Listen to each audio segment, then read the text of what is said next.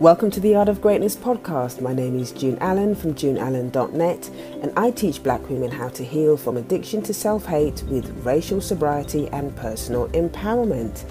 The information shared on this podcast is for educational purposes, it's based on my experiences and is shared in good faith. So always consult your licensed mental health professional before applying any of the suggestions from me in this podcast. The vision is to help you heal and build your blackalicious life. Now, on with the show.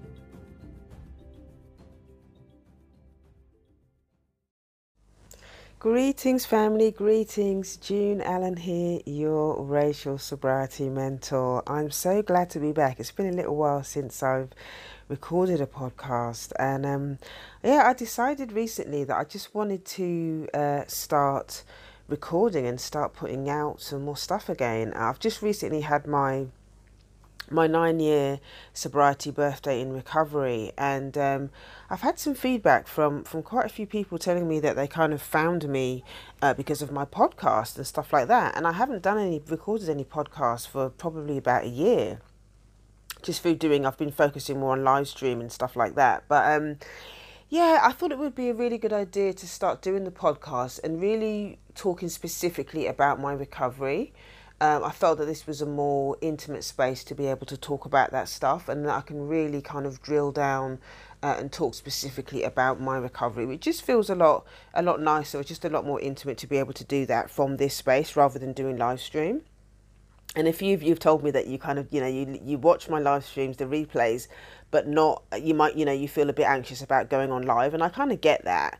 So yeah so um, doing these podcasts again i think is really going to give me give us an opportunity to uh, talk to each other in a way that just feels a lot more intimate. So if you do have any questions or queries or anything like that about anything that i share in this podcast or any future podcast that i do then obviously you can just drop me an email um, info at yardofgreatness.com or you can also um, in the show notes i'll have all the details and stuff about ways that you can contact me.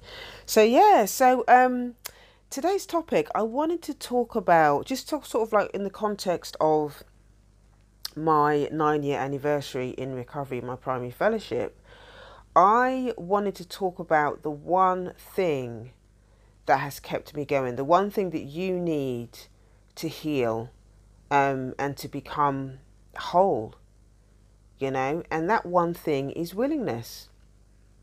That one thing is willingness. That is the one thing that has been the consistent reason why I've stayed in recovery so long, why I've continued to speak my truth and do all of that kind of stuff, is because I'm willing.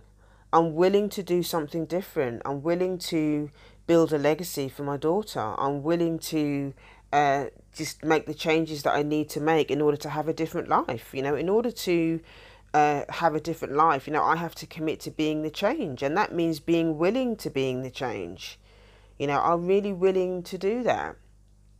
So yeah, so today I wanted to talk about different aspects of willingness and kind of what that actually means different you know different types of willingness and, and how to start to begin to execute what what what what that looks like in practical terms. So I remember when I first came into recovery, um, and I was willing, you know, I was willing to to just try something different because I knew that my life wasn't working. My relationships were in the toilet. I felt very, um, I had a lot of self hate issues. I was very codependent. Just, I was in a lot of pain basically around my relationships, around my family, just in pain about a lot of things. And I just knew that I wanted something different. I didn't know how it was going to happen or where it was going to happen or what it looked like on practical terms. I just knew that I wanted something different.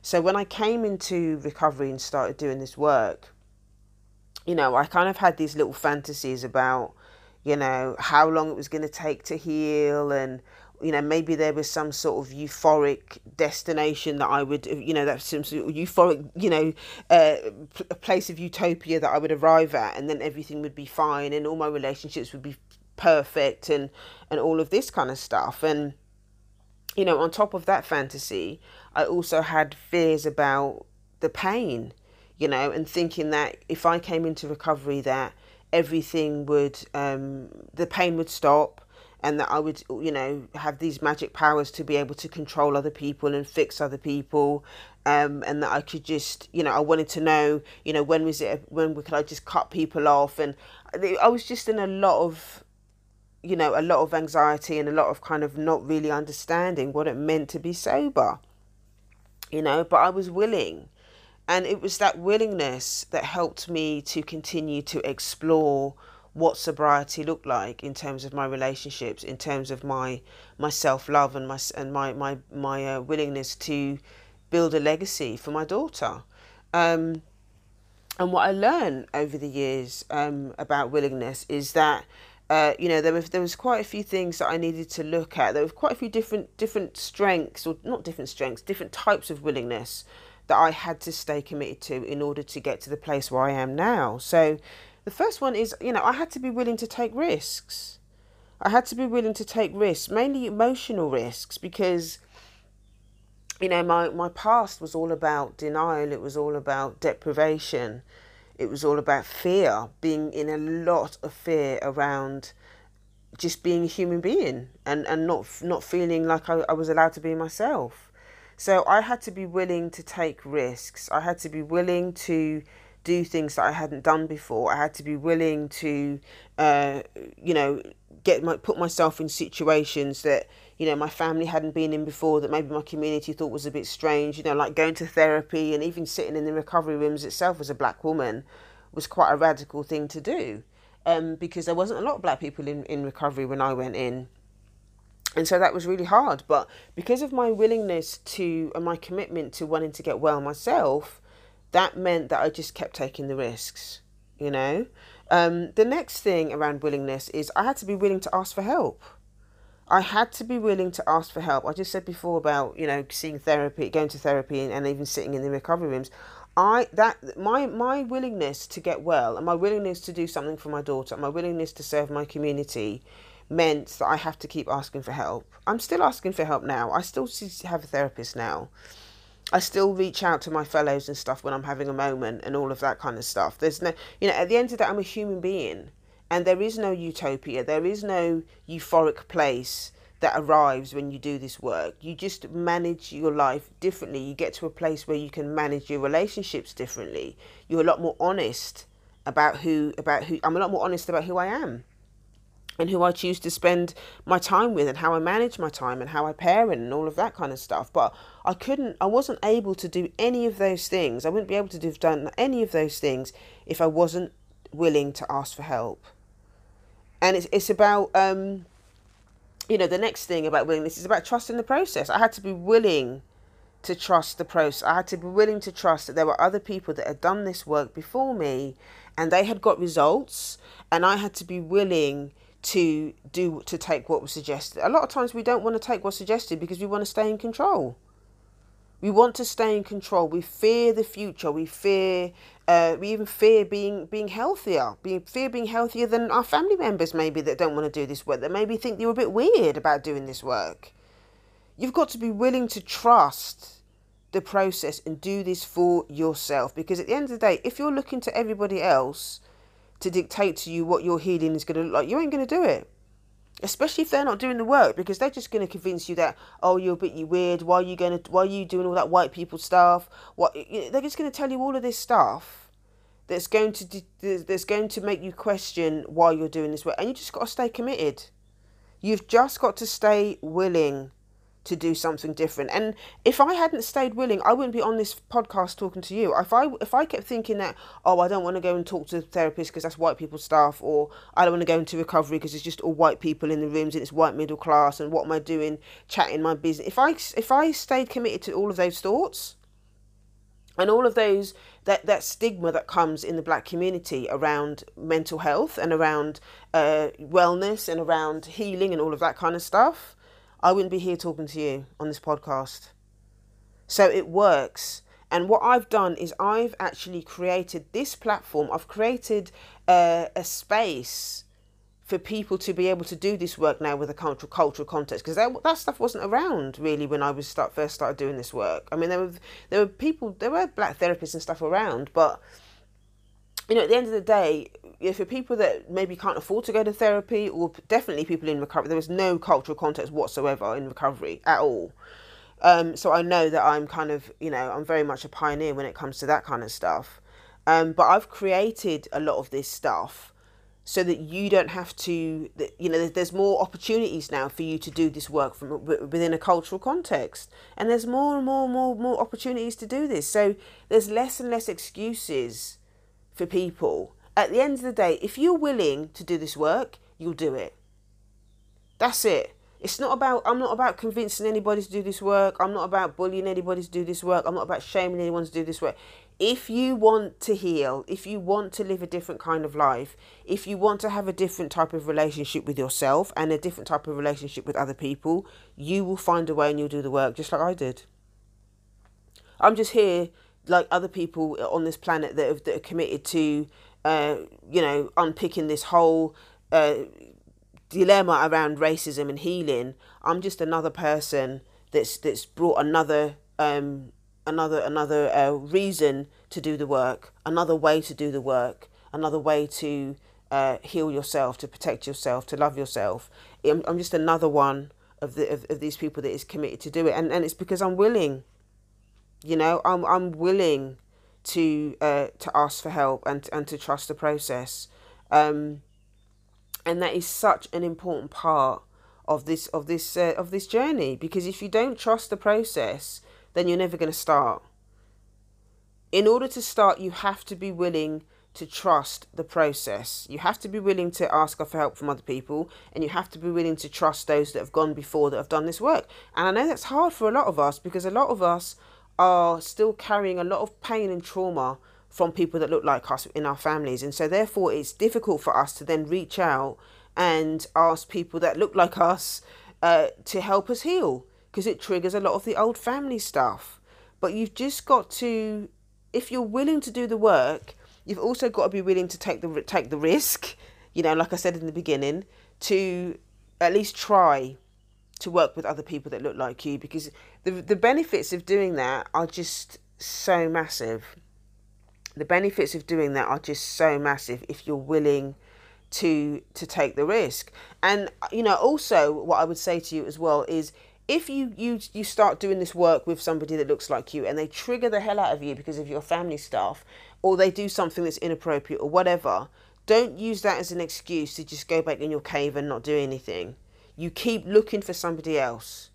You keep looking for somebody else. You keep looking for more spaces. You keep reading. You keep looking on the internet. You, you keep reading books. You, you find another therapy. Whatever you do, you keep searching until you find somebody that is going to meet your needs.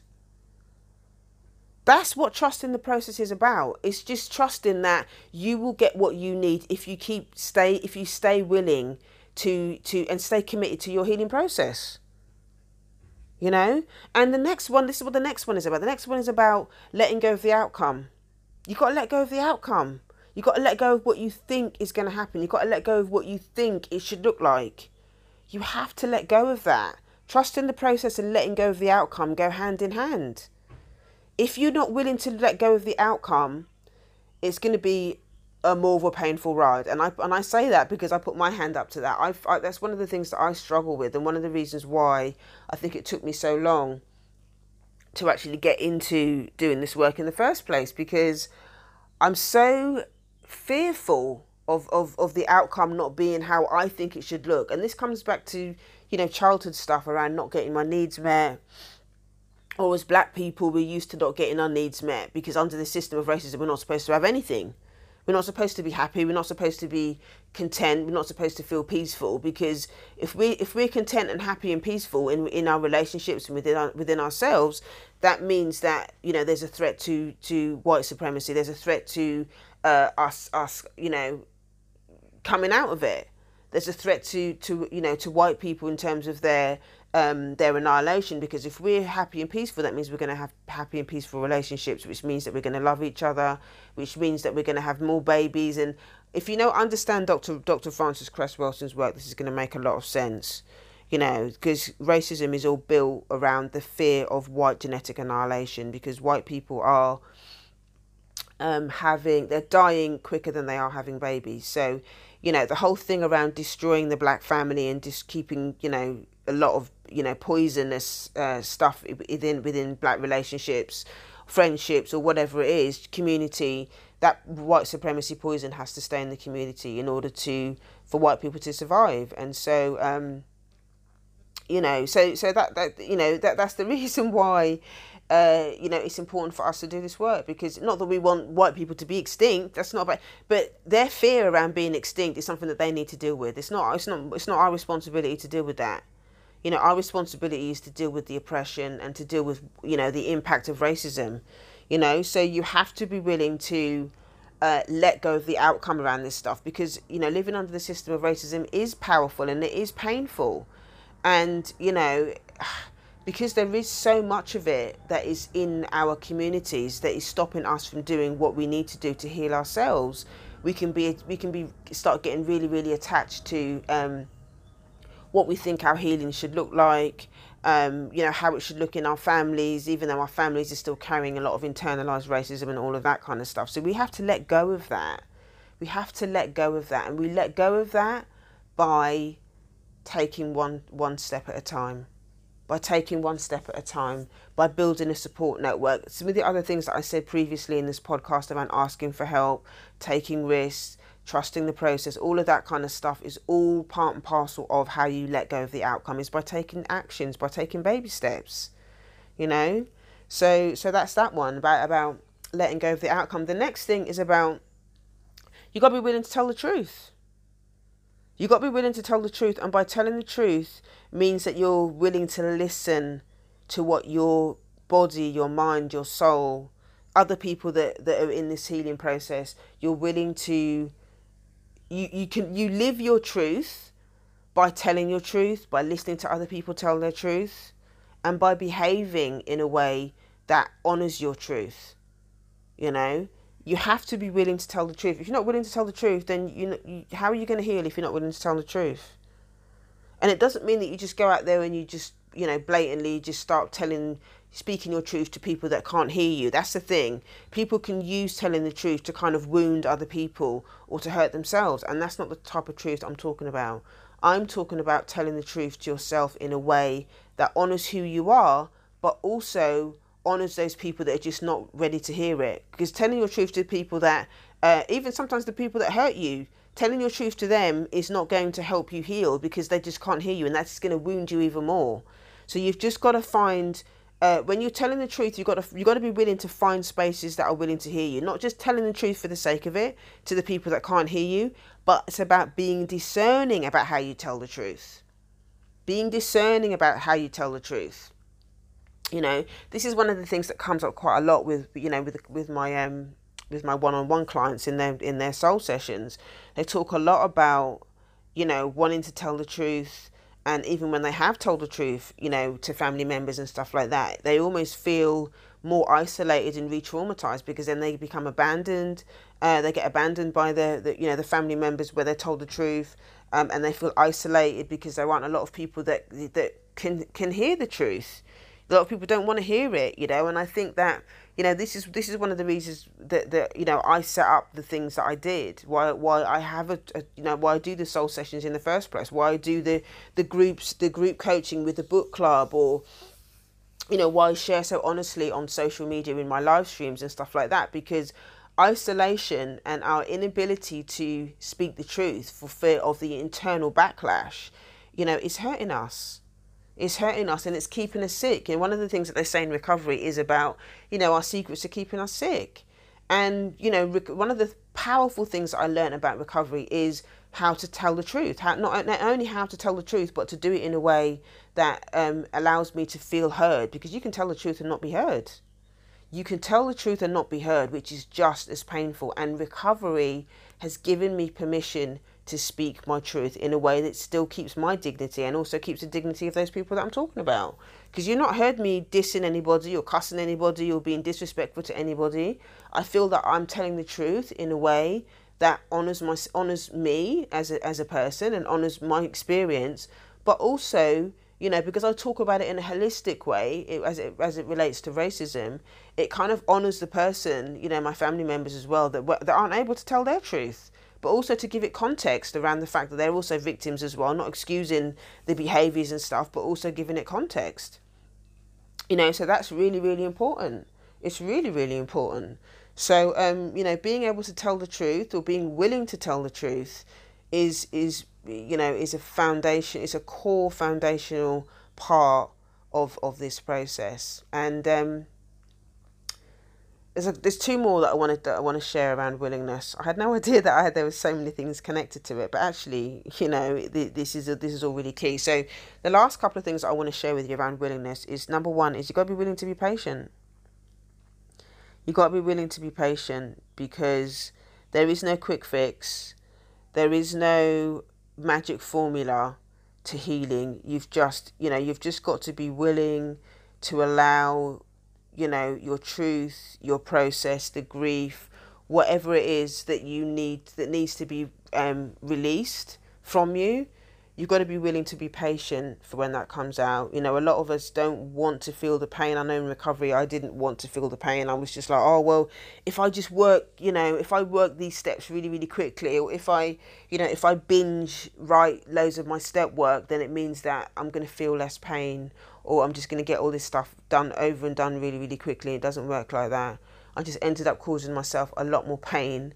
Um, and I ended up, you know, feeling more frustrated because I didn't get to that place of utopia that I was hoping that I was going to get to. So it is really about being patient and um, being willing to be patient and having acceptance. This is the last thing that I wanted to say. Being willing to have acceptance around where I am now. You know, there is no um, if I if I'm not willing to accept where I am in this moment, that's just going to feed my fears. It's going to feed my anxiety. It's going to feed my anger. It's going to feed shame and all of those other you know emotions that that keep me stuck. All of those emotions that keep me stuck. When I have a lot more acceptance of where, where I am in this moment, that means I'm practicing a lot more self compassion. It means that I'm practicing being present it just means that I'm practicing, um, you know, my emotional sobriety when I'm willing to have acceptance around where I am in this moment. And ultimately, it's about accepting my humanity. You know, recovery really helped me accept my humanity for where I am in this moment. And I'm so grateful for that because when I was really, you know, in that place of feeling unwell about my relationships. It was about me trying to be this perfect human being or feeling ashamed about not being this perfect human being. But recovery has really helped me to get honest about the fact that, you know, I have to be willing to accept where I am in this moment. And that's okay. That's okay. I, I can accept who I am in the moment.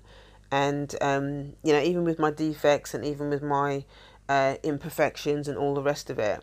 I can accept myself who I am because I'm willing. I stay willing to be the best person that I can be in this moment because I'm willing to do the next right thing in the next moment.